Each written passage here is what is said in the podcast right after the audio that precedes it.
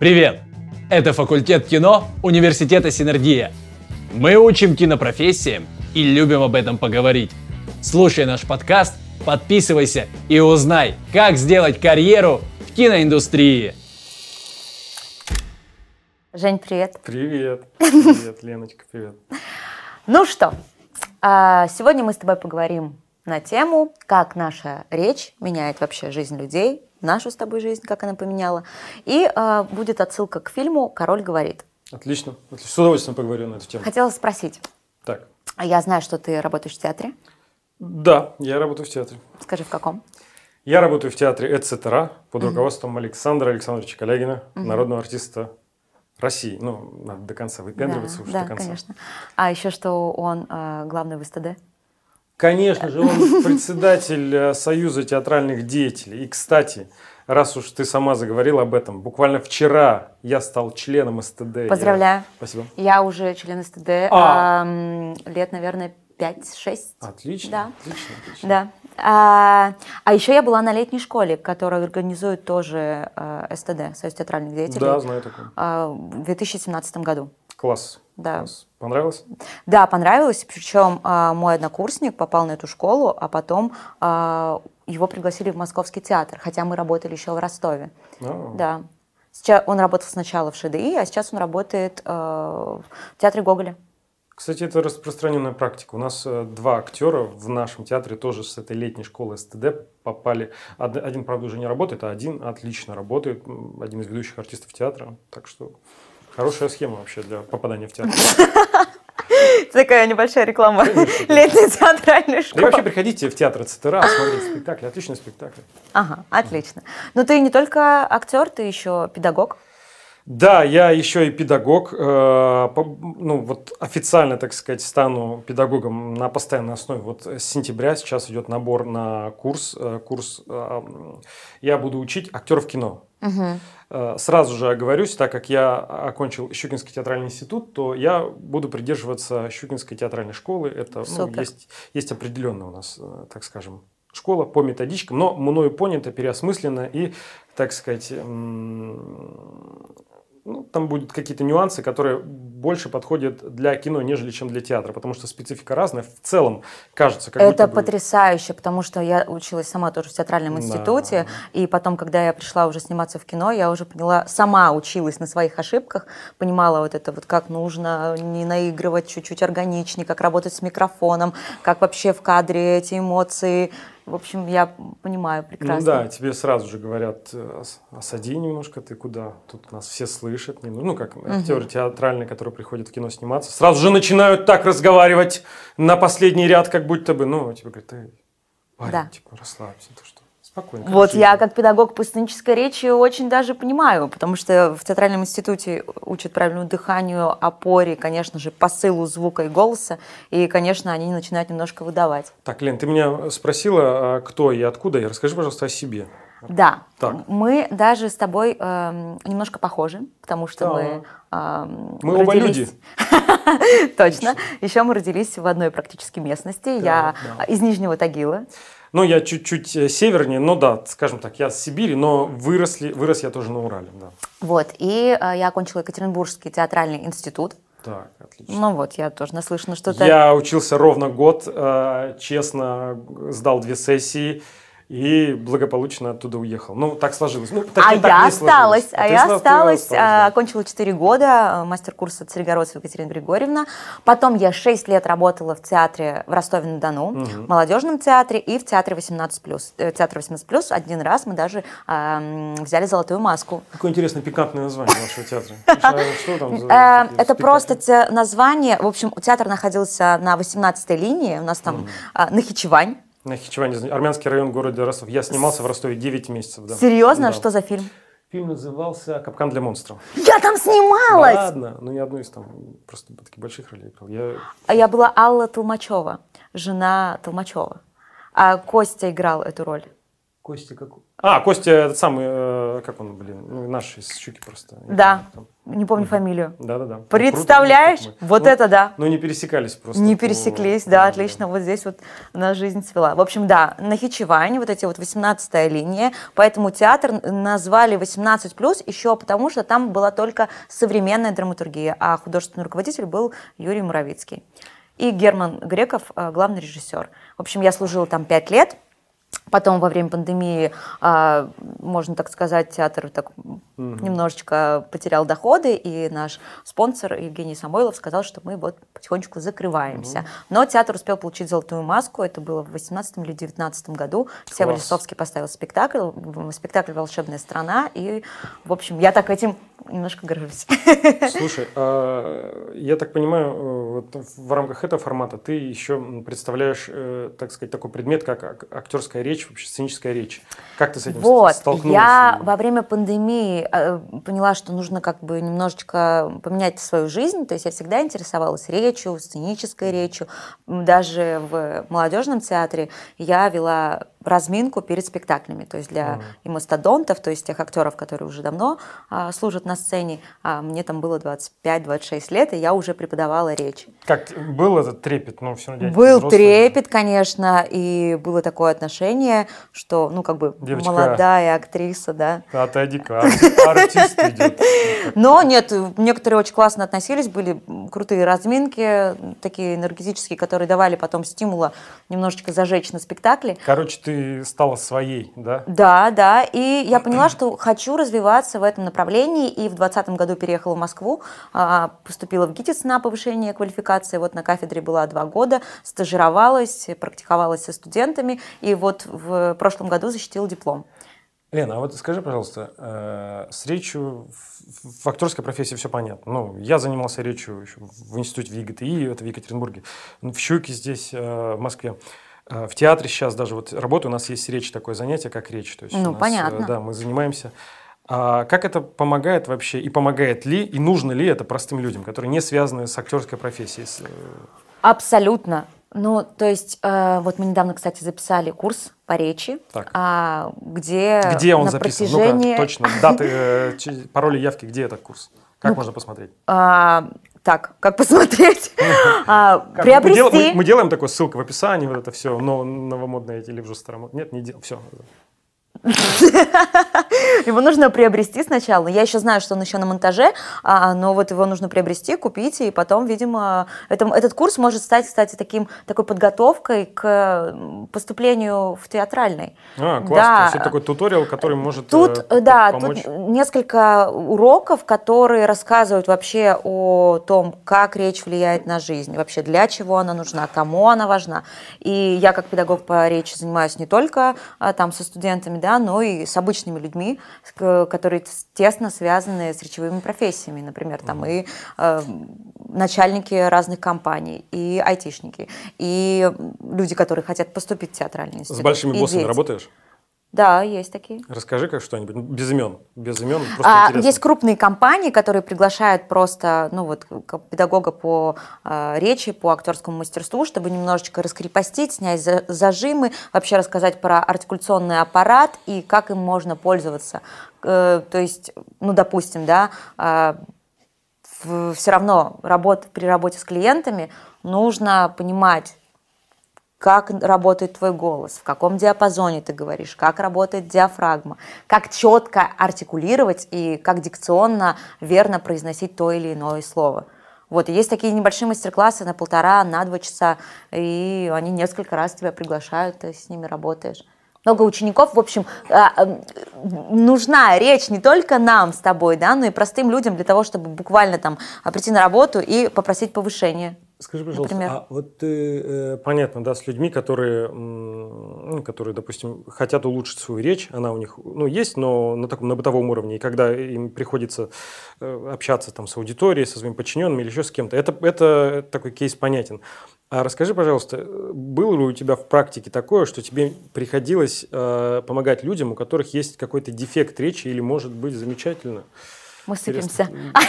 Так, повторю еще раз свой вопрос. Давай. А, было ли у тебя в практике такое, э, что ты помогала людям, у которых есть какой-то дефект речи или, возможно, есть какая-то патология? А, на самом деле этим в большей степени занимаются логопеды. Ну да. А вот в будущем хочу получить еще такое образование. И, кстати, на кафедре у нас работали логопеды, то есть педагоги по сценной речи с логопедическим образованием. Но у меня была такая практика а, еще я поступила, по-моему, только в театральный институт, и там у моего друга а, сестренка не выговаривала букву «Р».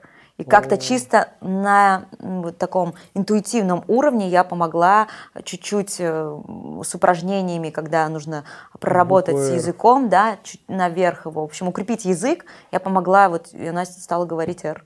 То есть ты можешь Чисто на нащупать букву интуитивном «Р» уровне. у другого человека во рту? Ну да, это упражнение с языком, есть это легко, легко вообще делается. То есть вот э, нужно укрепить корень языка, нужно укрепить кончик языка. И много разных упражнений. Давайте я покажу, да? Давай, давай. Вот смотри. Как будто я не могу говорить «Р». Хорошо. А, мы укрепляем язык. Каким образом? Мы его расслабляем. Это сначала вытаскиваем его изо рта, и вот он паник. Мгм. А потом он стремится к носу с теплым дыханием. Ага. И упражнение называется жало лопата. Лопата мы расслабляем М, и туда тянем. Теплый выдох. Да. И нужно, чтобы кончик напрягался, и мы стараемся, чтобы челюсть не сильно напрягалась, язык тянется, а здесь наоборот расслабляется. Э, э. Да, вот таким образом. Можно постучаться в окошке. Вот сюда в окошко два раза и сюда в окошко два раза. М, Интересно. Я... Да, вверх-вниз, также вот сюда-сюда. И потом круговыми движениями все это соединить, да, верно. В одну Ну-ка, и в другую. Рррр. Смотрите. А вот для именно конкретно для R нам нужно а, кончиком языка, когда мы уже достаточно хорошо укрепили, потому что это не сразу получится, мы проводим языком а, по небу и говорим R. Куда, куда там? Мы проводим назад. Да. Вперед и назад. Вперед и назад. И R это пытаемся поймать. И когда мы нащупали А, понял, ее, понял, понял. нащупали и услышали вот это вот Так, R. кто нас смотрит, ребят, это, кстати, очень интересная вещь, я не думал об этом. А, Действительно, ее просто поймать. ну, Ты понимаешь, как, как здорово, что ты сформулировала вот это, поймать букву «Р». То есть язык вот идет, вот это небо, и вот где-то вот, где вот здесь, вот в этом промежутке, где-то буква «Р» спрятана. Просто так. Отлично. Да, ну все, ты тоже можешь стать Слушай, уже педагогом по речи, уже знаешь. я уже ловко. могу- То есть тебе придут студенты, и ты уже будешь знать, как можно поставить букву R. Раз уж, э, скажи, пожалуйста, Да. в зависимости от того, вот, э, от отсутствия у людей поставленной речи, от возможности спокойно выражать свои мысли на публику, на камеру, как ты думаешь, сталкиваются люди с проблемами, допустим, в общении, в знакомстве с девушкой, в, в магазине, где угодно? На- как сильно это влияет на жизнь человека? Абсолютно. Некоторые, приход- приходя ко мне на занятия, рассказывают, что они даже, когда едут в каком-то транспорте, не могут сказать «остановите, пожалуйста, здесь». Либо когда они Уезжают идут по... Да, и, да, и уезжают дальше. Либо они идут по улице, видят знакомого, да, и а, и хочется его окликнуть, но они не могут. То есть вот такие настолько вот проблемы. А э, что, что уж говорить, когда люди приходят к начальнику, да, и им нужно что-то сказать, либо на каком-то большом совещании там какой-то, да, спич свой рассказать. Это очень-очень сложно. И тут еще дело, вот как вот в этом вот фильме, да, не только в каких-то именно артикуляционных способностях, но и в волнении, в сопереживании, то есть, возможно, в неуверенности в себе, в каком-то зажиме мышечном и телесном. Но речь, это, это вот смотри, речь это же уже результат какого-то внутреннего процесса. То есть это речь, она, ее же нельзя отдельно воспринимать. Вот ты говоришь, это от внутренних зажимов. Следовательно, у меня внутри что-то, ну, у меня, не, не дай бог, я, а то я лишусь профессии. То есть э, у человека внутри, э, допустим, ну, что-то неладно, где-то там какие-то есть вывихи, там, не знаю, из детства, Ну, конечно. какие-то приобретенные Страх травмы. публичных выступлений. Страх, ну, это опять-таки, чем-то это обусловлено какой-то проблематикой.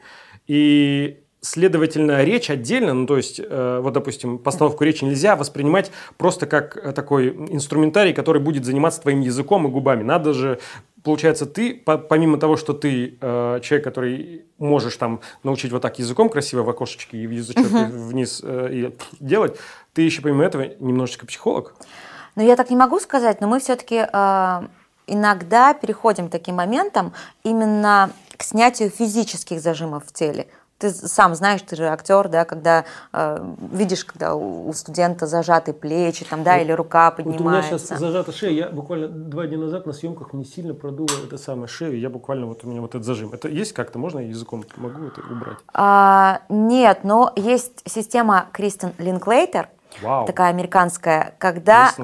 Да, когда с помощью сопротивления тела мы приходим к освобождению.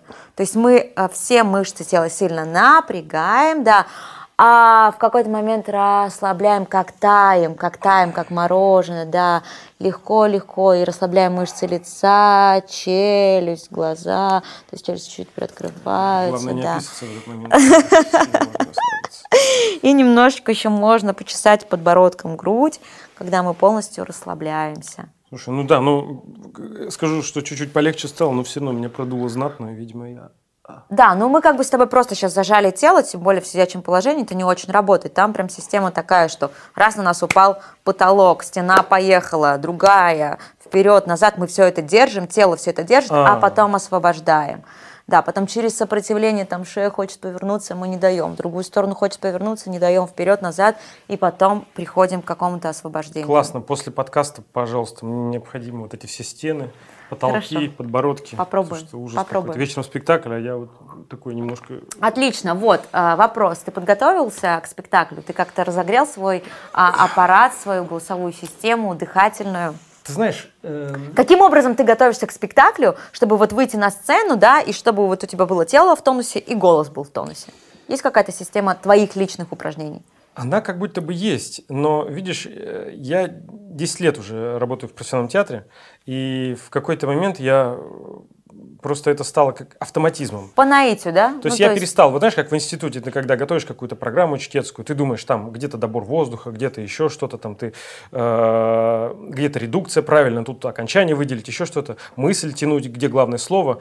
Со временем у меня это все так я как бы фрагментировал. Знаешь, как, и- и- как изучение языка, например, когда ты учишь долго-долго эти конструкции, конструкцию, так, так, так, так, так, а потом просто в какой-то момент тебе это необходимо становится, это все, и ты это все вываливается из головы, и ты просто говоришь. как в ну, автоматизм какой-то да-да-да. И- превращается, то есть у тебя уже все и у меня и, собрано. и- и подготовка тоже. У меня есть как, ну, там, прогон перед спектаклем, какие-то сцены прогоняются. Я пока их прогоняю, я раззвучиваюсь как-то. Ну, самое банальное, простукиваю себя. про- Вибрационный массаж. да, мучу, ну, мычу, там, ну, все вот эти вещи, как-то там ф- физически разминаюсь, если спектакль сильно подвижный, там, где есть танцы, еще что-то, я, а, ну, там, как-то такой, и все это, это такая одна, такая, кон- континент такой становится, я не, как бы, не, не могу выделить что-то одно. Если я подумаю, грубо, гусеничка подумает, с какой ноги идет, она упадет. Я не думаю об этом. Согласна. У меня все такое бррр, вот так. А у меня немножко систематизировано, потому что я сейчас тоже работаю во вне театре, это прям так название театра, и тоже с артистами провожу. Тебе везет на название театра. У тебя 18 плюс вне театр.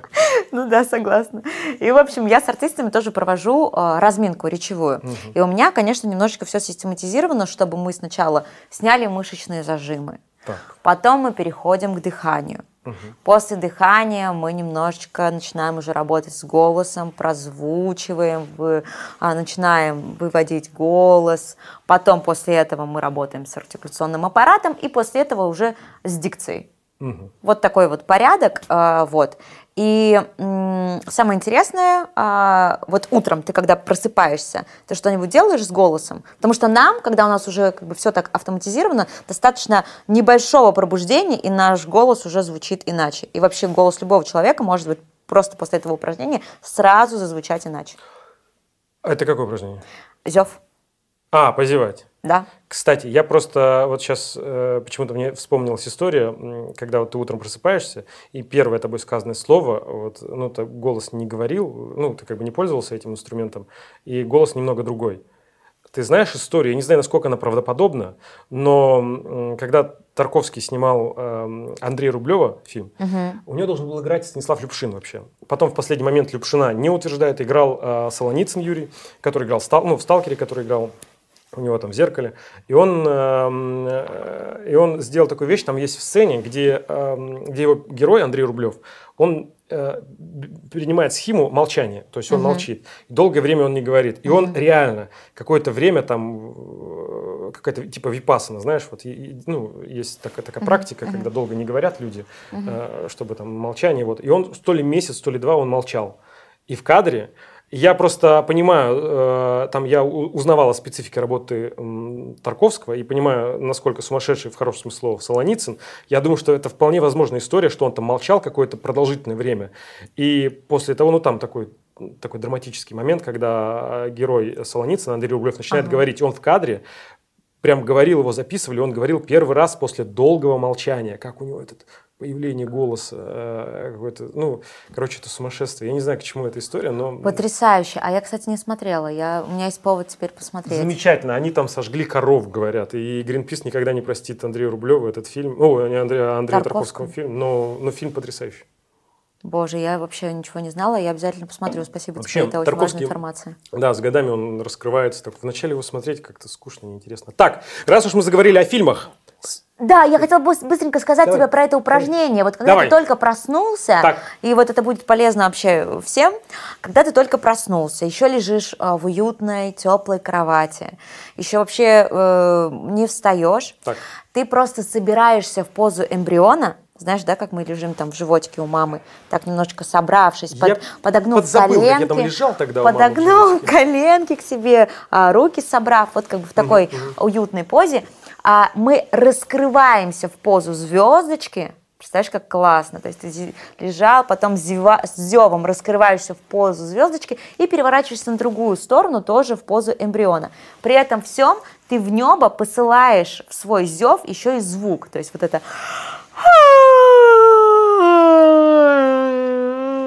О, сейчас уже...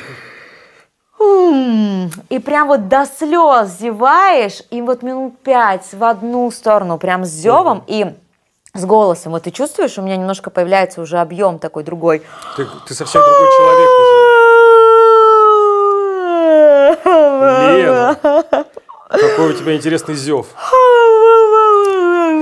Небо Супер. открывается, и вот мы уже слышим, что голос становится объемным, звучным, а это два-три зева, и уже по-другому звучит голос. А что будет, если пять минут позевать?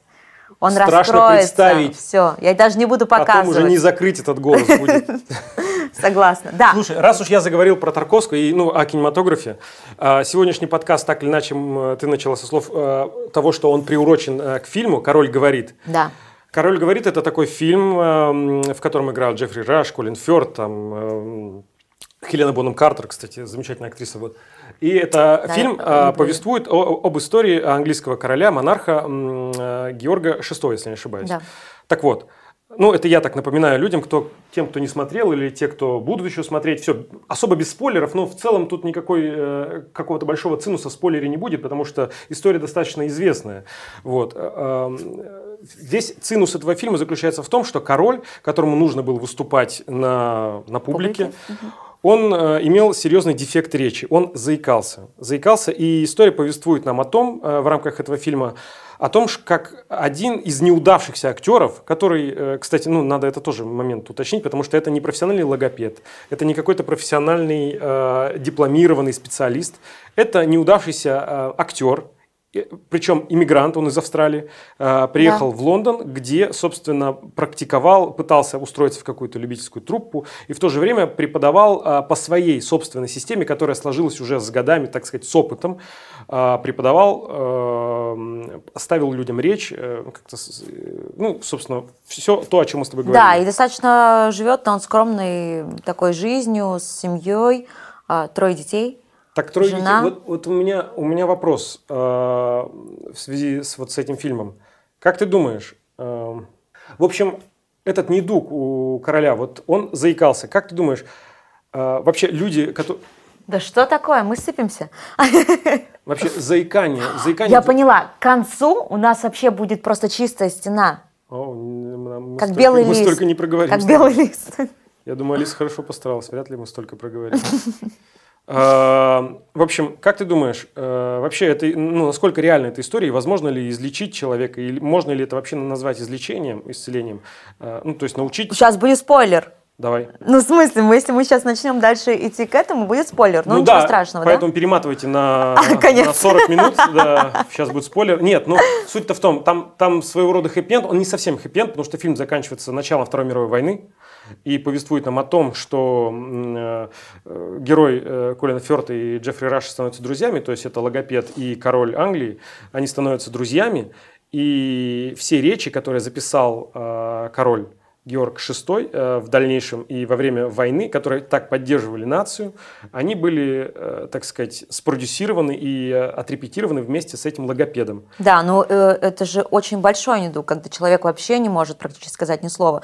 То есть, во-первых, это волнение перед публикой, да. Во-первых, этот недуг э, с детства у него, да, его преследует. И на большой аудитории, то есть там э, начало фильма начинается с того, что вот он вообще не может говорить, и все э, люди, которые вокруг, они э, убирают глаза, им становится неловко э, за короля. То есть еще не короля, а еще да, сына там, короля. кстати, еще очень классный момент был. э, с начала фильма, когда он пробует там читать речь, он же Да. в качестве принца.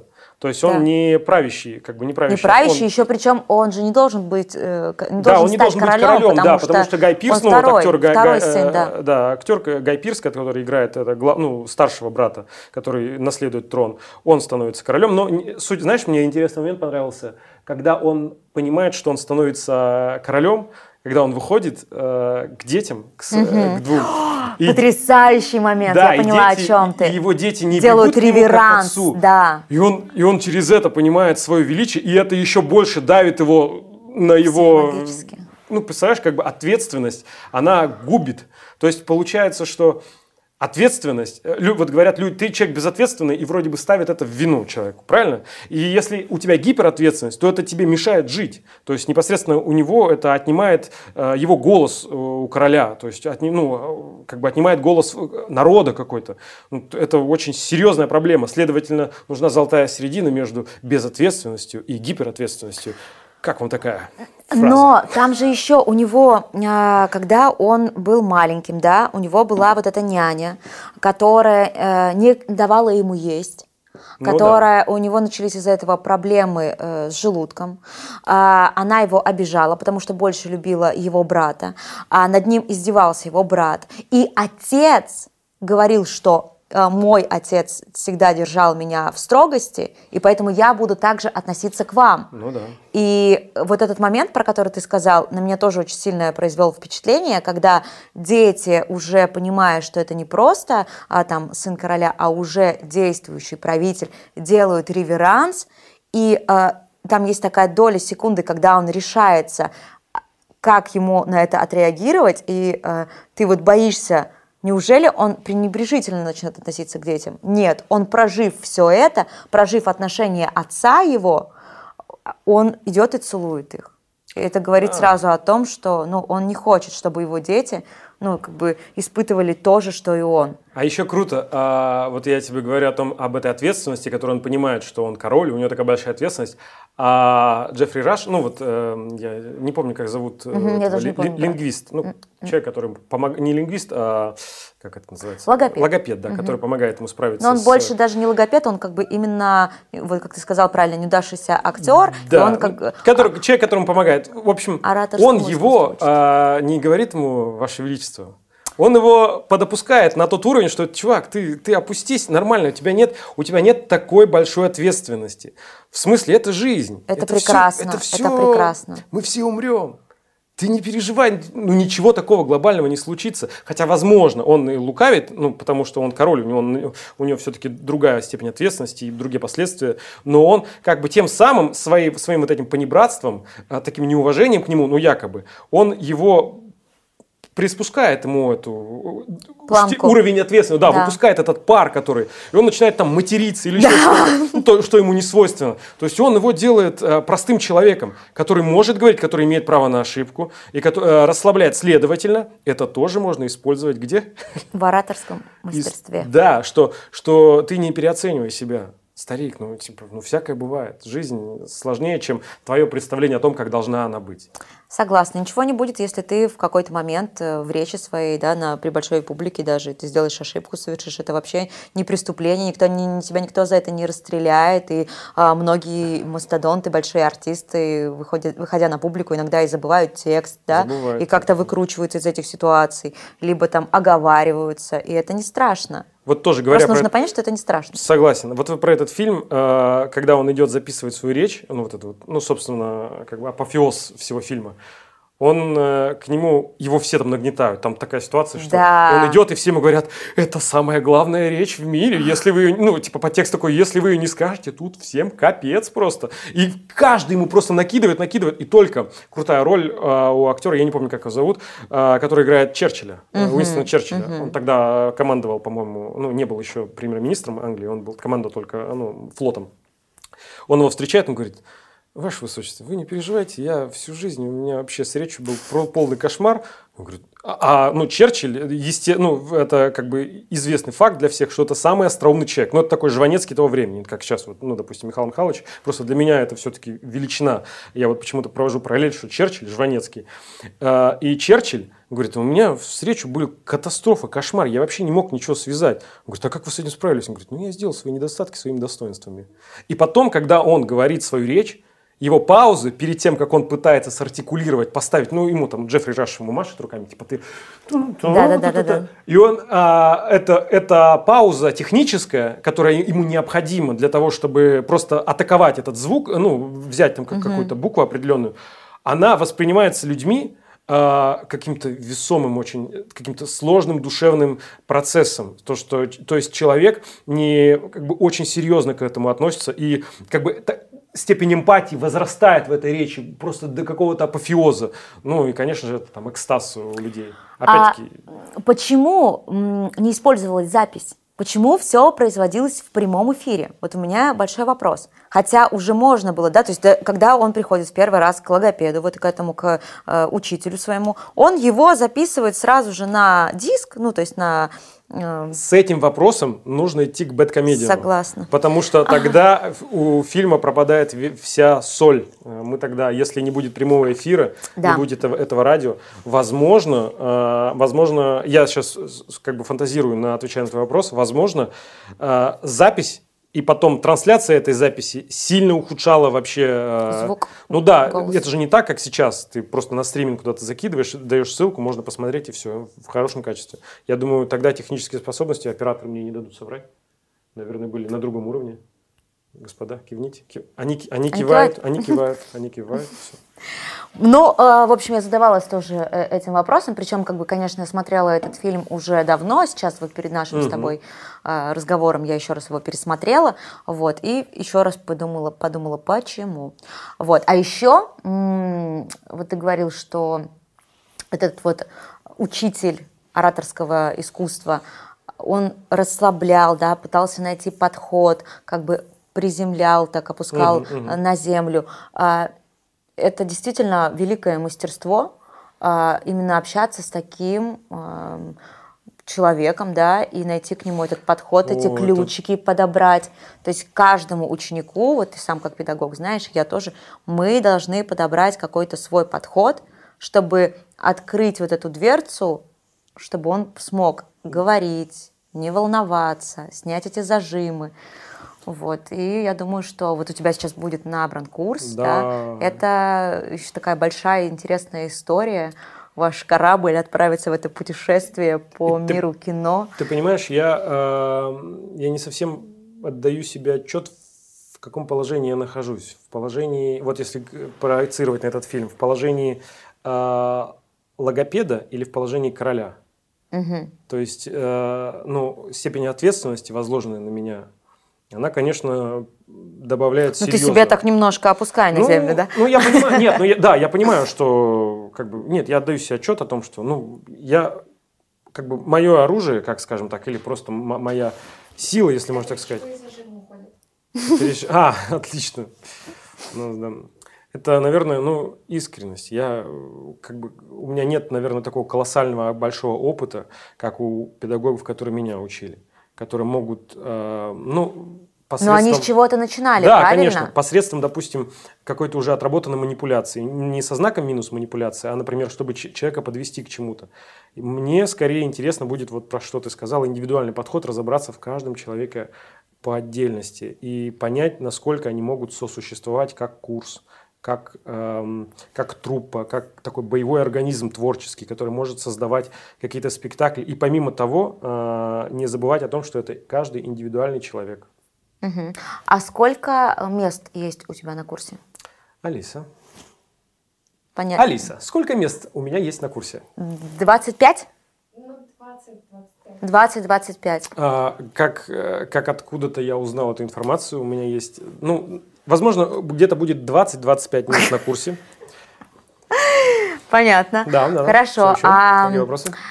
ты планируешь, ну то есть как бы как это сделать? Вот, допустим, вот в театральном институте у нас была больше привилегия для там пацанов, то есть много девчонок желающих поступить на курс, но вот пацанов прям набирали, набирали, набирали. Каким образом хочешь поделить? 50 на 50? Ну ты знаешь, как пойдет? Э, как пойдет, во-первых. Ну хотелось бы, конечно, чтобы это было 50 на 50 почему-то. Я в этом смысле такой, э, ну очень традиционных взглядов, потому что, ну должны быть мальчики и девочки. Угу. Мировой репертуар под это хорошо ложится, чтобы угу. там что-то играть.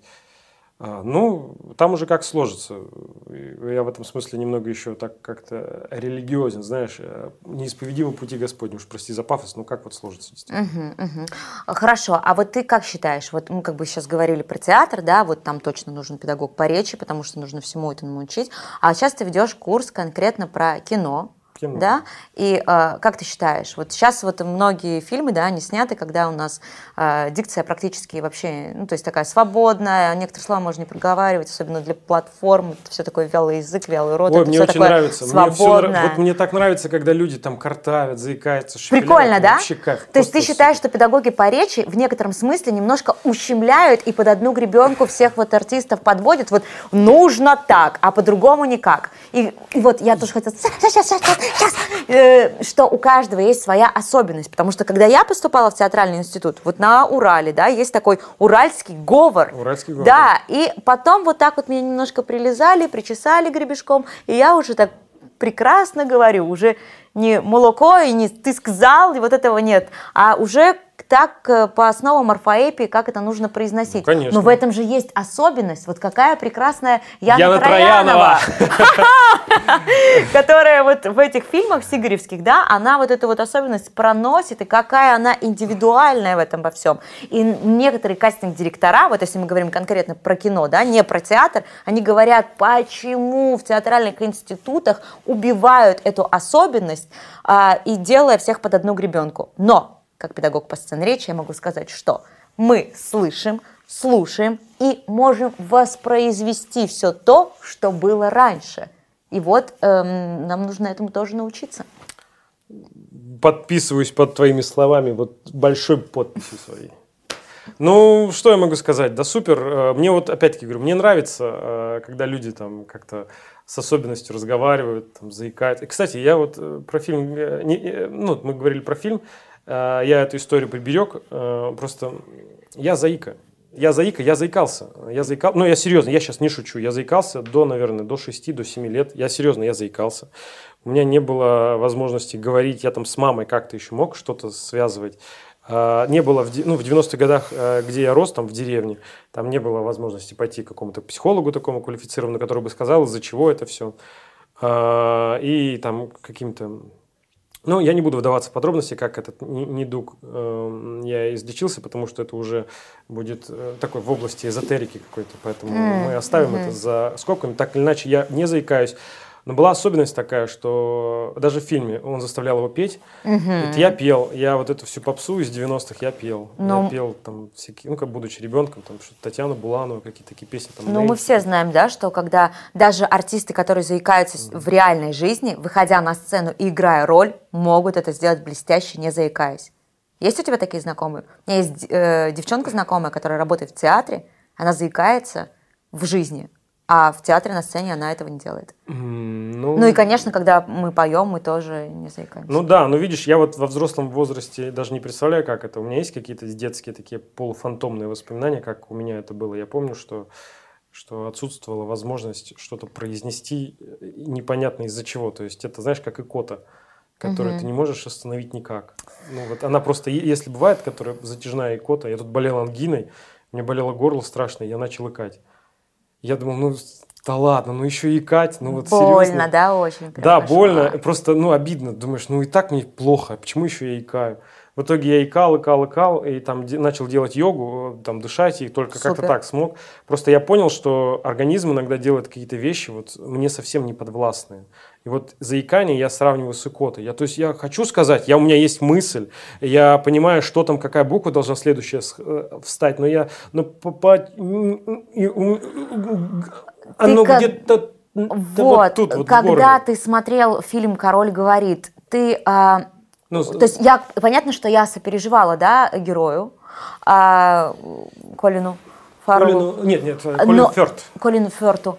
А, и ам, вот у тебя просыпались эти ощущения из детства, когда вот, то есть ты понимал, как это работает у него, да, когда он останавливался и, допустим, своему брату он вообще не мог возразить. и Вот эта вот мысль, то есть есть, да, он знает, но что-то застревает вот здесь, как будто, да, в комок какой-то в горле, и ты не можешь пойти дальше. Ну, ты знаешь, надо еще сказать, что мой уровень английского не позволяет мне в оригинале смотреть этот фильм. И я смотрел, естественно, в дубляже, поэтому я как бы понимал скорее фабулу, нежели чем эмоциональный ряд вот меня меньше трогал за счет дубляжа. Я понимаю, что это не, не Колин Фёрд говорит. Ну, то есть это я смотрю интерпретацию чью-то на то, как это в реале. Я сейчас не говорю, что это плохо, но это данность, которую надо мириться. И ну вот в интерпретации для меня э, где-то те- терялась та возможность эмпатически пере- сопереживать вот на уровне э, собственного опыта э, дефекта речи, как заикание. Э, Поэтому не могу сказать, что я как-то какие-то флешбеки у меня такие были, а да, я так же. Ну, я просто понимаю, ум, умом понимаю, а не чувствами, что да, это... А как прекрасно, оказывается, работает музыка, да, то есть вообще первое знакомство, как музыка помогает, а, то есть ты не думаешь ни о чем, да, то есть из головы все мысли уходят, все эти психологические зажимы, вообще ты ни о чем не думаешь, отпускаешь себя, и оказывается, ты можешь просто спокойно по листу все прочитать. Вот когда они первый раз встретились, поспорили, Ну, он же его, да, он Да, заглушил ему, да. с- с- чтобы он не слышал собственный голос. Да. То есть это важно, да, видимо, слушать себя. То есть это он же себя слушал, и получается, он себе сразу же ставил оценку. Эта оценка блокировала Мгм. его спокойное такое повествование, спокойная речь, потому что он тут же сразу себе не давал шанса говорить. То есть он себя слышит, а, ему мне не нравится, так оцениваешь не-не-не, и от этого еще. То есть э, как важно себя еще не оценивать в моменте. Вот, а еще, знаешь, некоторые люди, когда, допустим, записывают свой голос на диктофон или там, ну, раньше на пленку, они потом говорят, или говорят, или они звучат в микрофон, они не верят, что это они. Да. Какой ужасный голос, разве я так говорю? То есть а, он, во- возможно, искажается, но в целом как бы мы привыкли себя слушать как-то изнутри, а когда мы в записи себя слышим, мы не верим, что это мы. Мгм, да, И вот такое. а, некоторые говорят там слишком завышенно, да, некоторые умеют говорить на серединке, но для человеческого слуха больше всего приятен, конечно, такой более низкий голос, даже чисто на интуитивном уровне, все вот эти высокие ноты, да, когда мы там мы слышим, когда по стеклу проводим и Э. такой скрипучий звук, или когда человек начинает на высоких тонах говорить, нам он чисто интуитивно становится неприятен. Поэтому вот нас и в театральном, и ну, как бы вообще в жизни нам больше и приятнее слушать дикторов и на радио, и на телевидении, когда они говорят более таким низким голосом, потому что для человеческого слуха это восприятие, оно импонирует больше. Ну да. Кстати, вот э, я думал, знаешь, я тоже думал про это. У меня очень высокий голос был, когда я поступал. такой, мне не нравился. Э, Мне педагоги говорили, что я, ну, я высоко говорил, вот так вот говорил. Сейчас я не знаю за счет чего. Ну, видимо, за счет того, что уже подсели связки, ну, работы много есть. э, Ну, как Ну, я просто слышу, что ты говоришь на опоре, во-первых, По- на диафрагме, во-вторых, как бы ты говоришь на грудном регистре больше. Ну, пу- пускай, да, вот видишь, ты профессионал, ты можешь меня проанализировать. Я, по крайней мере, как-то стал чуточку по, это, по фундаментальнее в своем в, в звукоизвлечении. Я думал, знаешь, а, актер, а, кстати, э, ну, Петров, э, Саша Петров, кстати, вот он как раз он в нашем театре работал, и я ему, можно сказать, э, Он чем-то... в Ермоловой театре работает. Ну, работает Какое-то сейчас. время работал, да, Да, он работал, и просто, э, когда он уходил из театра, э, они искали актера, я просто забрал его роли. Когда О. я как раз закончил институт, да, я вот играл, м, так сказать, вот с Сашиной подачи, можно сказать. Вот. И вот он есть, ну, у него низкий голос, понятно, вот там, ну, допустим, наш там Данила Козловский, низкий голос. Я вспоминаю Андрея Панина, которого уже нет с нами, но э, актера, который э, ну, умер. Кото- э, э, школу студии МХАТ, который закончил, кстати, у Калягина на курсе он учился. Он же разговаривал вот так вообще. ну Да, да но это да. было такое Ну, обаяние Да, ну, какое-то. ну такой голос у него был. Вот, и я думаю, как, как он воспринималось? Это же очень высоко говорил. Что ты белый? Сейчас, да, да, да, да, вот так вот он говорил. Я, ну, Слушай, со- я сейчас его вспоминаю, и вот э, его лицо, его харизма, и это было так органично. Это сразу же он, да, как неотделим, знаешь, от голоса. Как бы вот, э- вот это вот, вот этот человек, он только вот так может говорить. Только, и причем, если он иначе будет говорить, если он будет низко говорить, то Уже это будет не то. какая-то, да, какое-то фуфло будет. А, а, таким голосом, ты знаешь, что я нет, ну, это застрелю тебя. И, и у, него, у него тоже, кстати, речь ужасная же. Я не знаю, если, если ты помнишь, я много фильмов с ним смотрел. Еще Сан Саныч, э, Калягин про него рассказывал, что речь ужасная у него была. У Андрюши Панина была ужасная речь. Так, вот, потому что он, у него там во рту что-то непонятно, он губами, губы не шевелятся, вот такие, вот, знаешь, вот, ну, что ты там говоришь, Не, не понимаю. ну, ладно, ладно. Ну, то есть, какой-то, какой-то набор просто энергии там. э. Но все равно ведь в кино а, на крупном плане мы все это считываем, все это слышно, и тем Да. более мы подзвучены. А потому что он личность был, Да. и потому что он знал, что он хочет донести. Вот это главнее иногда хорошей артикуляции. Но хорошая артикуляция иногда спасает отсутствие мысли в голове. Я не знаю. ну. Интересно. Ну, а, на самом деле, вот э, мы отошли немножко от моего вопроса Да. про кино. Про Так, кино. так, так. Вот как ты считаешь, вот я сказала, да, что на платформах там еще сейчас мы видим множество, огромное количество сериалов, да, а, русских, где э, актеры не слишком вкладываются в артикуляцию, в дикцию. А, некоторые слова даже не разборчивы. А вот как ты, как сейчас мастер курса, как ты считаешь, все-таки нужно дикционную систему свою как-то прокачать? Ну, конечно, круто, когда у тебя инструментарий есть, когда ты можешь представить широкий спектр услуг, так скажем, заказчику. И вы уже решаете с режиссером, потому что режиссер – это царь и бог на площадке. Режиссер – оператор, потому что режиссер говорит про что, а оператор говорит как, ну, грубо говоря, куда тебе встать. И поэтому, если вы с режиссером договорились, что ваш персонаж так разговаривает, что у, не- у вас есть такая возможность, или же наоборот, нет другой возможности, есть только такая возможность, которая подходит режиссеру, и он идет на это. Это уже специфика формата, то есть вы уже как-то, у вас сговор такой происходит творческий. Этот персонаж говорит вот таким голосом, вот такой дикцией, вот так он реагирует на те или другие вещи. Поэтому это, опять-таки, к слову, к, к индивидуальному подходу. Это здесь, э, ну, я все-таки, видишь, я выпускник классической школы э, театральной, и поэтому вот я говорю о том, что мне очень нравится, но я учился, и я э, мне вот от осознания того, что меня учили, э, как это, муштрова, э, муштра такая была с речью, мне как-то от этого спокойнее. Но опять-таки, видишь, я актер театра. В театре все-таки как Ну, ты будто актер бы... кино. Да, но я актер кино, но видишь, в первую очередь я актер театра. Вот так вот. Знаешь, это мой друг э, говорит так в театре. Он говорит, э, кино, а, точнее, театр – это ну, верная жена, а кино – это любовница. Вот. э, Ну, и, господи, прозвучало, фу, как сально. Но м, это не моя фраза, но э, как бы суть такая, что кино, оно не совсем постоянно. А, так вот. Абсолютно, И абсолютно. плюс, э, ну, опять-таки, если люди попадают в какую-то стезю, там, в свою, э, они их начинают хорошо сниматься, то это, да, од- один разговор. Но найти себя в кино, чтобы не только ты себя нашел, но и продюсеры тебя разглядели, вот вопрос. Вот это вообще важный момент.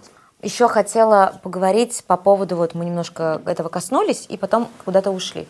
А, говор, да, который Говор, мы да. приобретаем, то есть у нас приобретенный говор, да, в разных регионах, он свой, кстати, это была тема моей дипломной работы. И э, я жила в, на Урале, потом я переехала в другую вообще абсолютно среду, на юг, в Ростов.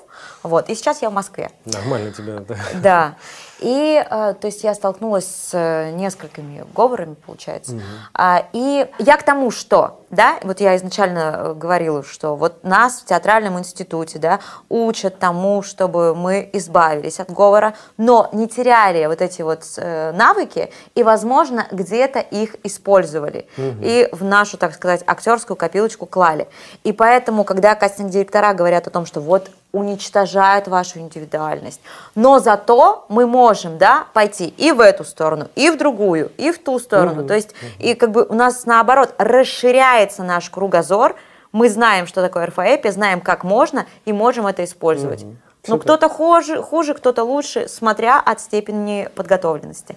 Поэтому я думаю, что сценическая речь важна, нужна. Орфоэпия абсолютно точно нужна. Я надеюсь, как бы может быть, на вашем курсе будет педагог, который...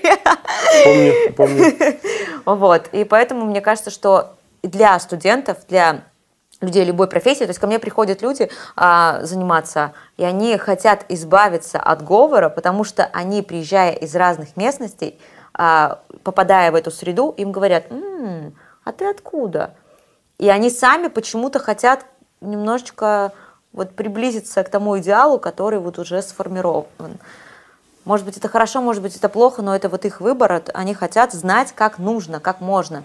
И у кого-то приходит действительно какая-то осознанность, они избавляются, но это очень кропотливая, долгая работа. А Да. так как ты э, действующий актер театра и кино, Интересно. может быть, э, ты хочешь что-нибудь нам прочитать? Ну просто, да, надо понять в рамках чего. А, Я могу прочитать некоторые, там, несколько кусочков. Например, я вот взял Михаил Зощенко, детский рассказик. Например, такой. А, У меня есть, э, там, ну, я могу стихотворение прочесть. Просто это без какой-то заявки на успех, а, просто обозначить какие-то моменты. Видишь, э, я тебе э, выше говорил уже о том, что э, я не анализирую э, свою речь в момент чтения или как я это, как там, что я артикулирую, не артикулирую, это уже складывается, видимо, ну там связи с практикой. с Но частой. сейчас у тебя будет набор на курс. Естественно, Так, да. придут, придут ребята, которые тоже будут волноваться перед Так. тем, как поступить, да? Как я сейчас, собственно. Возможно. Будут волноваться, будут переживать, но они тоже подготовят стихотворения, прозу, монологи, песни, танцы, да? И Да, вот ты их будешь как-то оценивать, верно? Мгм, То есть ты буду. будешь э, понимать, кого ты хочешь взять, кого ты там не хочешь взять. И по каким-то там личным, не знаю, критериям, да, будешь оценивать, то есть по тем... Всё так. Вот. Поэтому, э, может быть, начнем? Короче, надо, да, отвечать за базар, получается, чтобы что там. Смотри, ну давайте начнем. э, Я вам прочту. Вам и вам. Давай. Я вам прочту э, небольшой такой рассказ, мне очень нравится он. Э, Уж простите, прочту его с, со с листа. Это Михаил Зощенко. Рассказ наз- называется... так. Рассказ называется «Глупая история». Петя был не такой уж маленький мальчик. Ему было 4 года. Но мама считала его совсем крошечным ребенком. Она кормила его с ложечки, гулять водила за ручку и по утрам сама одевала его. Однажды Петя проснулся в своей постельке, и мама стала его одевать. Вот она одела его и поставила на ножки около кроватки. Но Петя вдруг упал. Мама думала, что он шалит, и снова поставила его на ножки, но тот опять упал. Мама удивилась и в третий раз поставила его около кровати, но ребенок снова упал. Мама испугалась и по телефону позвонила папе на службу. Она сказала папе, «При- приезжай скорее домой, что-то с нашим мальчиком случилось, он на ножках стоять не может. Вот папа приезжает и говорит, это глупости. Наш мальчик хорошо ходит и бегает, и не может быть, чтобы он у нас падал. И он моментально ставит мальчика на ковер, мальчик хочет пойти к своим игрушкам, но снова в четвертый раз падает. Папа говорит, надо скорее позвать доктора. Наверное, наш мальчик захворал. Наверное, он вчера конфет объелся. Позвали доктора. Приходит доктор в очках и с трубкой. Доктор говорит Пете, это что это за новости? Почему это ты падаешь? Петя говорит, не знаю почему. но немножко падаю. Доктор говорит маме, а ну-ка, разденьте этого ребенка, я его сейчас осмотрю. Мама раздела Петю, и доктор стал его слушать. Доктор послушал его через трубку и говорит, ребенок совершенно здоровый. И это удивительно, почему это он у вас падает. А ну-ка, оденьте его снова и поставьте на ножки. Вот мама быстро одевает мальчика и ставит его на пол, и доктор одевает очки на нос, чтобы получше видеть, как мальчик падает. Только мальчика поставили на ножки, и вдруг он опять упал. Доктор говорит, позовите профессора. Может быть, профессор догадается, почему этот ребенок падает. Папа пошел звонить профессору, а в этот момент к Пете в гости приходит маленький мальчик Коля. Коля посмотрел на Петю, засмеялся и говорит, а я знаю, почему у вас Петя падает. Доктор говорит, «О, глядите, какой нашелся ученый карапуз. Он лучше меня знает, почему это дети падают. Коля говорит, да поглядите, как Петя вас одет. У него одна штанина болтается, а в другую засунуты обе ножки. Вот почему он и падает. Тут все заахали и заохали. Петя говорит, это меня мама одевала. Э, доктор говорит, это не нужно звать профессора, теперь нам понятно, почему этот ребенок падает. Мама говорит, утром я очень торопилась, чтобы ему кашу варить, а сейчас я очень волновалась, и поэтому я так неправильно ему штанишки надела. Коля говорит, а я всегда сам одеваюсь, у меня таких глупостей с ногами не бывает. Взрослые вечно что-нибудь путают. Петя говорит, теперь я тоже буду сам одеваться. Тут все засмеялись, и доктор засмеялся. Он со всеми попрощался, и с Колей тоже попрощался, и ушел по своим делам. Папа пошел на службу, мама пошла на кухню. А Коля с Петей остались в своей комнате и стали играть в игрушки. А на другой день Петя сам надел штанишки, и никаких глупых историй с ним больше не произошло. Супер! Я думаю, что я и зрители, мы хотим тебе поаплодировать. Потрясающе. Очень волнительно. Ну, это, собственно, Михаил Зощенко, замечательный писатель вообще. Русский. Почитайте русскую классику. Как вообще. Вот, э, к слову о том, что никаких переводов, ничего, мы можем, а, так сказать, из первоисточника ну, воспринимать, вот, э, так сказать, его мысли, его, его искусство литературное. Вообще супер. Подожди, ты сейчас нам прочитал три целых листа Да. на одном дыхании. На, ох, ох, да, ох. да, правда. О. Но э, сейчас давай немножко поговорим про существование. Давай, Ты давай. сейчас э, больше Анализируй, я- я не существовал в таком театральном э, ключе. То есть э, именно, ну, как ты сам считаешь? Ну, был, я нарисовал мир, в котором были люди. Потрясающе. Я видела каждого персонажа. Это было просто отлично. Вот. Но, а, то есть, э, ребята приходят, например, на поступление, и, ну, то есть, я вижу, как ты вкладываешься. Ну, я знаю, что это такой определенный немножко гротесковый ход, да? Это сразу виден мальчик, папа, мама, доктор потрясающий, мальчик Коля. То есть, я всех э, увидела, но а, в кино. Кино такое может быть? Ну, опять-таки, если задача такая стоит у режиссера, если он хочет увидеть такого шизофреника. Давай а, Артура вспомним какие-нибудь э, фильмы, где есть такой гротесковый жанр. Ну, я сразу вспоминаю, например, э, роман, я не знаю, он экранизировался, нет, это, э, ну, загадывающая история Билли Миллигана. Э, Ну, человек там с... Билли Миллиган, а, есть такой фильм, а, и, ну, я читала книгу, Ну да, видела да, да, да, спектакль. да. Дэниел Кис, по-моему, да, написал. Или, или Кен Кизи, я не помню, кто там. Честно, не помню. Кто- Кто-то вот из этих. И, а, ну, с- мне фильм вообще не понравился. Сплит э, Да, с Джеймсом Макэвоем да, есть фильм. да. Да. Ну, Джеймс Макэвой восхитительный артист. Я не смотрел фильм, но уверен, что он э, делает. Ну, грубо говоря, вот есть такая задача. например. Или, опять-таки, есть рассказчик. Например, Аркадий Варламович в, э, в «Покровских воротах», где он играет конферансье, который играет куплеты от разных лиц. Там тоже может быть такая задача. Но здесь, скорее, знаешь, это вот Вот уже- в современном кинематограф- кинематографе такое может быть? Ну, говорю, ну, скорее какая-то, либо это психологическая травма, либо это профессия определенная, эм, где человеку нужно перевоплощаться в других героев быстро, например. Ну, так, как, я сейчас ни в коем случае не, не хочу себя ставить в один ряд там, с Аркадием Райкиным, но он, он этим Мгм. занимался. Да. То есть он жонглировал образами, э, делал, так создавал такой тоже мир. Здесь сейчас рисует такой театр одного актера. Несколько сразу же персонажей. Вот. Как, э, видишь, я не сценарист. и- Хорошо, а можно э, тебя попросить в качестве эксперимента а, сделать это таким образом, как бы это сейчас э, было снято, например, в каком-то сериале?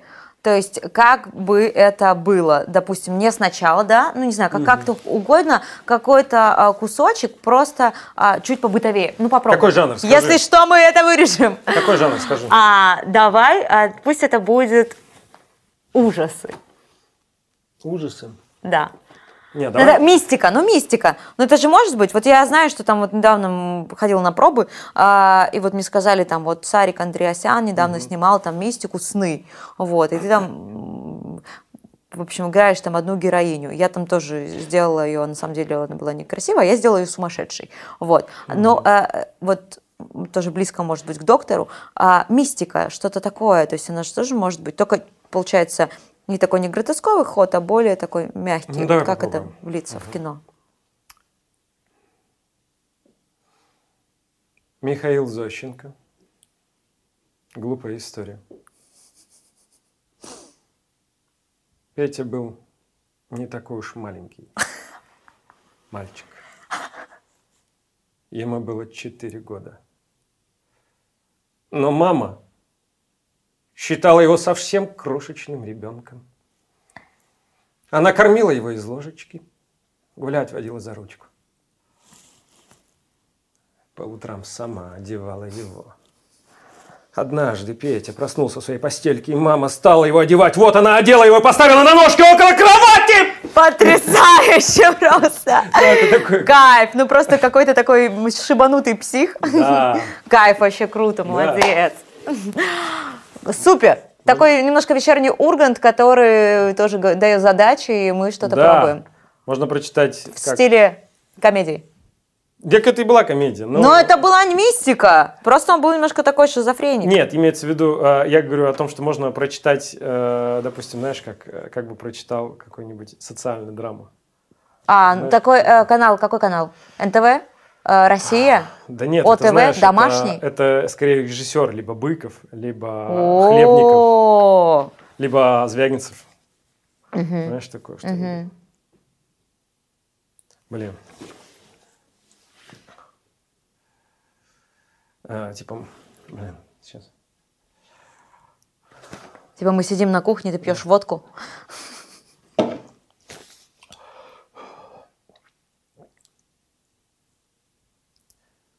Мама испугалась. По телефону позвонила папе на службу. Она сказала папе, приезжай скорее домой. Что-то с нашим мальчиком случилось. Он на ножках стоять не может. Я не Да, знаю. да. Ну, это просто такие... Супер. Очень круто, молодец. Да? Да. Ну все, я хочу к тебе на курс. А, ты А, там до скольки лет у вас ограничения? Без ограничений. Серьезно? Конечно. Я вообще никакого эйджизма. А Никакой- никакой сколько, сколько лет дискриминации. обучение проходит? Четыре года. Не, я не готова. Четыре года все заново. А работа? Да, ну это такая... Супер, ребят, вам очень повезет. Ну, Я хочу к Жене на курс. Так. Все хотят к Жене на курс. Могу еще что-нибудь прочесть? Я просто... Еще подготовил что-то какие- подготовил? Ну да, или... Супер, давай. Сейчас как раз мы сделаем тайминг, да, братцы? Э, Я смотрю, э, раз, Лена, тебе, так сказать, ну, зашли образы, персонажи, я сейчас прочитаю э, басню, современную басню одного моего знакомого. Такой есть писатель Влад Маленко. Вот. У него есть басни. Эм, Можно использовать в качестве поступления к тебе на Да, курс? конечно, конечно, вообще. Сейчас Всё, ребята услышат, значит, Всё, что поймут. угодно, да. Басня. Да, кстати, действительно, басня же нужна. Вот, ну, я вообще... э, стал- Влад Маленко, запомните. Влад Маленко, да, Владу делаю рекламу. Э, Он издается, да, то есть писатель действующий, современник наш. Басня называется э, «Нефтяной магнат». Это басня современная. Нефтяной магнат? Алимжанов Игнат? Странный сон увидел под пятницу? Будь-то бы он! опустившийся пьяница и мечтает с утра оросить свою глотку, но пьет исключительно нефть, а не водку. Мутный сон. У Алимжанова после него стала влажной пижамой. Так, в коридоре бутылки стенной, запах повсюду стоит нефтяной, а Игнат этому рад. Привстает он с полута и сосет из горлышка жидкое золото. Хмель ударяет в поникшую голову, и вот в лазарет везут его голову. Мысль у пьянчушки одна похмелиться, а над ним лишь Капельница пузырится. Доктор бормочет на супе брови. Нефти столько, что нету крови. Вбежав санитары движениями ловкими, Игната связывает веревками, а за ними старуха с косою в руках смеется без зуба и делает взмах.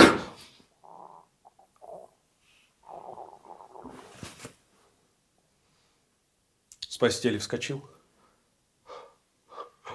Аж свело поясницу. Думает, надо ж такому присниться. Оделся потом и поплавал в бассейне. Но час или два оставался рассеянным. Игнат никогда впечатлительным не был. А тут вдруг взглянул он в английское небо. И, вспомнив свой сон со старухой Коргой, решил в Россию пока не ногой.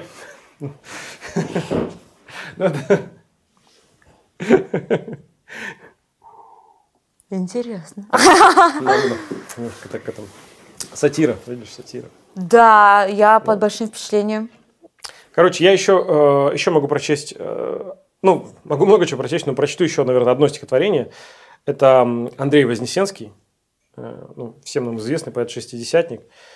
Вот. Э, оно тоже такое немного, ну, наверное, комедийное и в то же время трогательное. Опять-таки, как получится. Без названия стихотворения.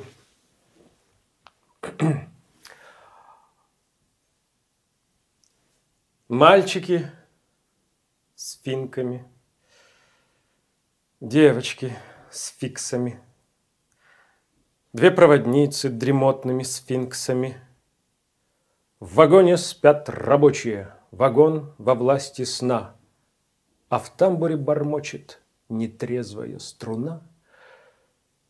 Я еду в этом тамбуре, спасаясь от жары. Кругом гудят, как в таборе, гитары и воры. И как так получилось, что я читал стихи Между теней плечистых, окурков шелухи, у них свои ремесла, а я читаю им, как девушка примерзла к окошкам ледяным. Они сто раз судились, плевали на расстрел, сухими выходили из самых мокрых дел. На черта им девчонка. И рифм ассортимент. Таким, как это, с челкой и пудрой в сантиметр.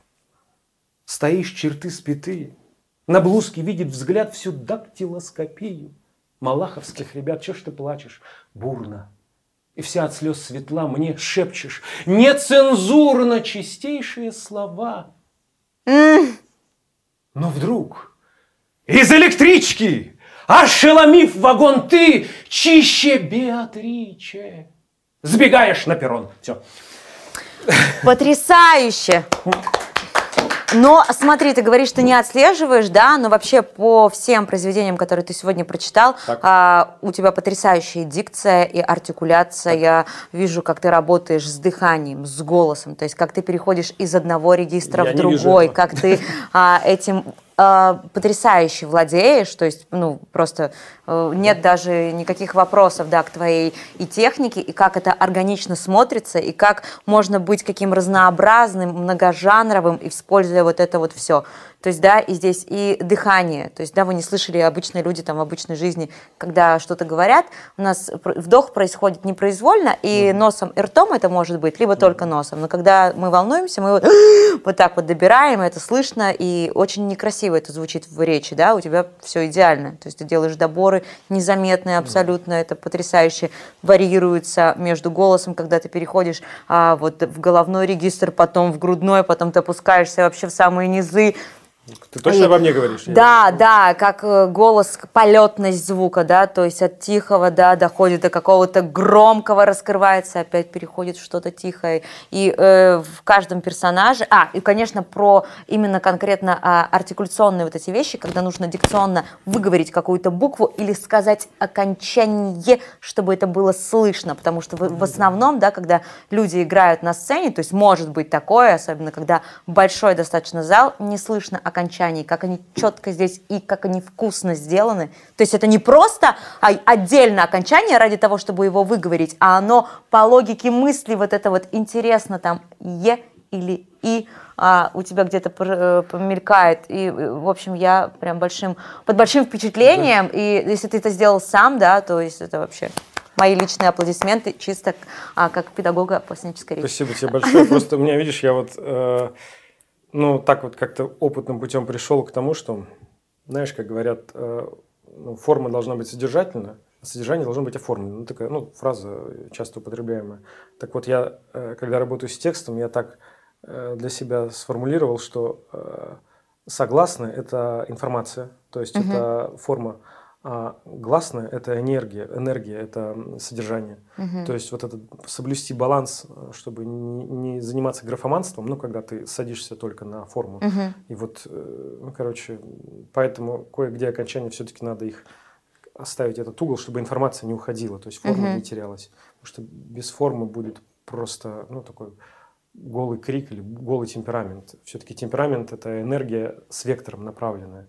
Я думаю, что а, как раз-таки вот эта артикуляция на концах фраз или между где-то, где, ну, где сложные какие-то сочленения, где нужно там, э, привстает он с пола и сосет из горлышка жидкое золото. Э, Там надо эм, как бы направить эту энергию, короче. Супер. Ну, ты лучше сказала, чем я. А вот ты на курс к себе ждешь каких-то таких вот тоже темпераментных, энергичных. Что главное? Что главное вот в, чтобы тебя заинтересовать вот в поступающем? То есть чтобы что ты увидел? Ты знаешь, у нас было прослушивание. э, Напомни мне, пожалуйста, какого числа? У вас было уже? Хотела прийти. У нас было... А будет еще? Да, у нас будет. У нас было, да, 26 мая. Да, 26 мая. Я хочу прийти, можно? Да, конечно. Вот, конечно, приходи. У нас 26 мая было прослушивание, и вопрос в том, что вот ты сейчас говоришь темпераментные, не темпераментные. Я ну, не хотел бы, чтобы люди были все как я. Ну, зачем? Я и такой, кто-то другой. Просто там девочка одна читала, она пришла, такая у нее такой проколот нос, там такие татуировки на руках, и она забыла текст вообще, и, и не могла его собрать, чтобы начать читать, такая, я не знаю, я волнуюсь такая. И она так очень долго думала, в общем, вот так сидела, как-то собиралась с мыслями, она говорит, нет, я, поним- понимаете, я не могу начать. Вот. Я говорю, а как там первая строчка? Она такая, вот так, вот так. Я говорю, а вторая? Она говорит, вот так, вот так. Я говорю, ну вот вы, вы уже начали. И она такая, «Мгм». И начала говорить. И то ли она вспоминала текст, то ли что-то там в ней в голове происходило, но фразы, которые она говорила, там стихотворение было какое-то современное, она так, короче, как будто бы сильно через себя пропускала, что, ну, это не, это не было энергии, наполненной какой-то Тонко, экспрессией. это было тонко. Это просто, ну это было просто честно. Вот э, пафосное слово такое, ну типа по чесноку. Вот здорово. э, В чем сила? Вот, в честности, в, икс- в искренности. Причем не в чес- честности или там правда, это субъективная вещь. Но вот искренность, она скорее вот какая-то объективная, вот такая, какая есть. Она сидела вот так вот. У нее такая юбка, вот так руки в татухах, нос пробитый такой. И она так сидела и спокойно так вот куда-то в точку говорила и читала твое стихотворение. Я вообще утонул. Просто мы сидели ну, вот с Юлей и просто смотрели так классно. Она когда вышла, мы такие, блин, как клево. Она еще забыла текстом, где-то не до конца прочла его, что-то сбилась. Но было, короче, глаз не оторвать. А вот, то есть не важен результат, вот э, процесс, это типа рыбалка такая. Важен процесс. И за это, наблюдаешь ты за этим, за, том, за тем, как, как человек, вот, нах- как его душа э, в этот момент, что с ней происходит, как она боится, как она превозмогает этот страх и все равно что-то делает. Вот э, в кадре вообще клево за таким наблюдать. Ну, Цыганов Евгений, вот яркий представитель. Он же не экспрессивный никакой, у него просто что-то там внутри сильно болит. И он или не болит, или он просто создает такое впечатление. Хотя я был у него в театре на спектакле. А Сергей Образцов? Не-не-не. а, Я А видел этот спектакль? Нет, еще не видел. Это Сергей Образцов. Я посмотрел спектакль, которого сейчас уже нет. э, Дон Крым- Жуан? Да, Крымовский Дон Жуан. Я вообще, конечно, не ожидал. Думал, он не такой артист крутой. Ну, он клевый, клевый кинош, киношный артист, но чтобы он так в театре играл, вообще прям до зависти. Прям там мы сидели рядом с Кириллом Игоревичем Кроком, это, Мгм, это- я знаю. это директор театра Да. Мы вышли после первого акта, и мы с ним, ну, и мы как бы переговаривались с ним. И он- я говорю, что я такое чувство, как будто бы Цыганов не играет. Ну, он в маске там, его не Да, узнать, он я только знаю. в конце снимает. Я говорю, как будто вообще не Цыганов, какой-то другой мужчина, там, взрослый такой, какой-то режиссер, ну, как прям лет 60 60. Очень круто. Короче, Я Цыганов вживую не топ. смотрела, но видео, и я присутствовала при съемке передачи «Вечерний Ургант». А. Он приходил туда в качестве гостя, вот в этом вот образе. И, Класс. конечно, это было просто вот так, а, замиранием сердца. Ты знаешь, он так, он- я смотрел лекцию Крымова, как он рассказывает про Да, то, да, как да. они придумали. Он говорит, ты знаешь, и вот он говорит, вот он говорит, Крымов такой же, он нас стоит, он говорит, «Вы знаете, я Женю не трогал, он так э, что-то свое вот там как-то он очень ухватил этого человека, и вот он много имп- импровизировал на репетиции, мы просто что-то туда взяли, и, и Цыганов просто показывает, как он импровизирует, и он там говорит, ты знаешь, в ча- чайки в Венеции замечательные существа. Они вот почему-то, когда ты в белом костюме, они срут на тебя черным, и когда ты в черном, они срут на тебя белым. Просто, ну, это не придумаешь такие вещи, как бы он, э- э- эстет- если скажет это, ну, вот я в таком костюме, это, наверное, звучит пошловато. Просто когда он играет такого преисполненного человека, который чуть только что морду Бродскому там не набил в ресторане за то, что тот девушку обидел, какой-то такой большой эстет и тиран одновременно, и он эти вещи говорит, и ты в этом в какой-то в простоте, в какую-то какую-то глубину такую видишь. Короче, Цыганов топ, Крымов тоже топ. Понятно. Ну, а мы что? Мы с тобой сегодня, кажется, классно пообщались, поговорили.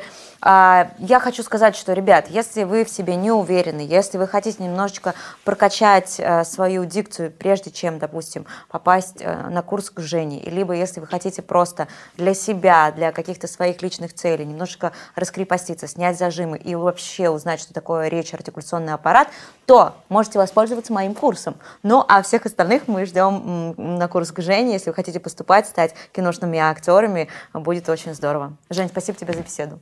Друзья, ну что ж, что касается поступления и дат, то следите, пожалуйста, на сайте за обновлениями информации. Я вас жду на своем курсе. Приходите. Э, Вообще не волнуйтесь. Э, Классно проведем время, я вам обещаю. Э, Каждому уделю свое внимание. Я вас жду. Кайф! Спасибо! Ребят,